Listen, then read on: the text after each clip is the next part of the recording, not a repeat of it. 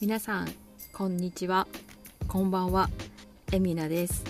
えー、久しぶりのポッドキャストの配信になります、えー、お待たせしてすいませんでした。あー気分屋なのがバレましたね。まああのー、1ヶ月ちょっと空いてしまいましたけれども今日こそは前回前々回の続き「This is 嵐の」レビュー、うん、というかをやりたいなと思っています。さあしかしねなんか世の中はよく分かりませんね。私もですね今ちょっとやらなきゃいけないことが、まあ、仕事であってうーんねえ家でやれないんですよ。なんか家だとねなんかくつろぎの場になっちゃって全然なんか、うん、気合が入らないというか集中できないので今まではあの公共施設とかあのカフェとか、うんまあ、カフェはね人が少ない時ですけど選んでですけど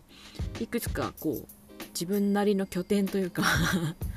を持ってやってたんですけどもうここまで来るといろんな公共施設はあの臨時休業してしまったりとか、まあ、カフェはねそもそもあの入る人数を制限したりしてるので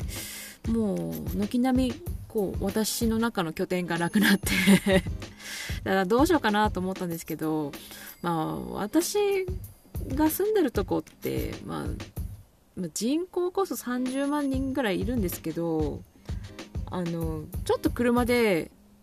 あの30分ぐらい30分3 4 0分ぐらい走らせればまあ山とか 川とか湖とかがあるわけなんです。なんでもうそっち行った方がいいんじゃねっていううん、話になり車のあの後ろのバックドア開けてあのねこう自然の音を聞きながらうん、後部座席でねちっちゃい机でも持ってきて座れば勉強できんじゃね？と思って。勉強とかね仕事とかできんじゃね？と思って。うん。それを先月ぐらいからちらほらやってるんですけどなかなかこれが良くてあじゃあこのまんまポッドキャストもここでやったらいいんじゃね？っていう話になって。うん、やっぱり環境は大事ですね。うん。あの、形から入るじゃないですけど、あの、誰の目も気にしなくていい場所、うん、っていうのがやっぱり大事ですね。うん。マスクもしなくていいし、ね、人も、人が来ないので うん、一石三鳥ぐらいの場所をようやく見つけて、えー、ここに至っています。で なかなか人口の多いところに住んでる方は、ね、そういうわけにもいかないとは思うんですけどまああのねこう近接しなければとかあの、